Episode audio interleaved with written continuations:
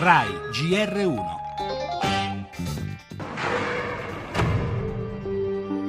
The Enola Gay, with Colonel Paul Tibbets at the controls, was about to drop the first atomic bomb. È esplosa la bomba di Hiroshima.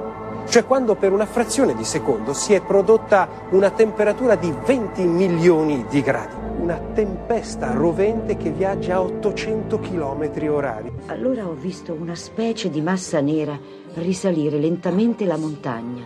Erano uomini tutti neri, bruciati, che avevano il corpo completamente ustionato. La pelle si era staccata. Tutti cadevano, uno dopo l'altro, sulla strada. Cadevano a 20, a 30 alla volta. Le unghie si erano come liquefatte e ho gridato aiuto. Era tutto buio. Oggi sono cieca. Ne porto addosso i segni, ma sono ancora una fortunata. Perché posso raccontare di quel giorno e dire rendeteci l'umanità che abbiamo perduta. I racconti commoventi di sopravvissuti all'olocausto nucleare di Hiroshima e Nagasaki, alle due bombe dai nomi insopportabilmente scherzosi, Little Boy e Fatman, che il 6 e il 9 agosto di 70 anni fa portarono via l'umanità. Fu la fine di una guerra durante la quale l'umanità era stata sistematicamente violata, come accade in tutte le guerre. Consapevole di questo, ferito dagli ordini nucleari, il Giappone volle nella propria Costituzione un articolo che sancisse in modo inequivocabile la rinuncia all'uso della forza per risolvere le controversie internazionali.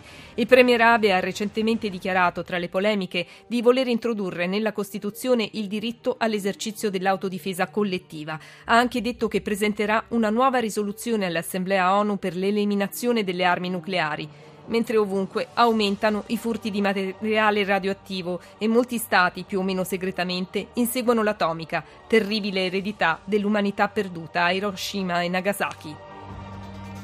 Le altre notizie, vertici Rai ancora in primo piano, Monica Maggioni, nuovo presidente con l'intesa PD Forza Italia, attesa oggi la nomina del nuovo direttore generale. Mafia Capitale, dai verbali spuntano nuovi particolari di un vasto sistema di corruzione, rinviata a settembre la relazione di Alfano.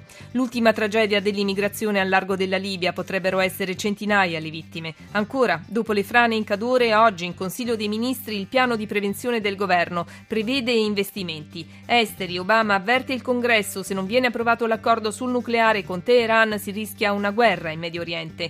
Musica, il jazz italiano si mobilita per l'Aquila, tra i promotori dell'iniziativa il musicista Paolo Fresu, mondiali di nuoto con le medaglie di Federica Pellegrini e Gregorio Paltrinieri.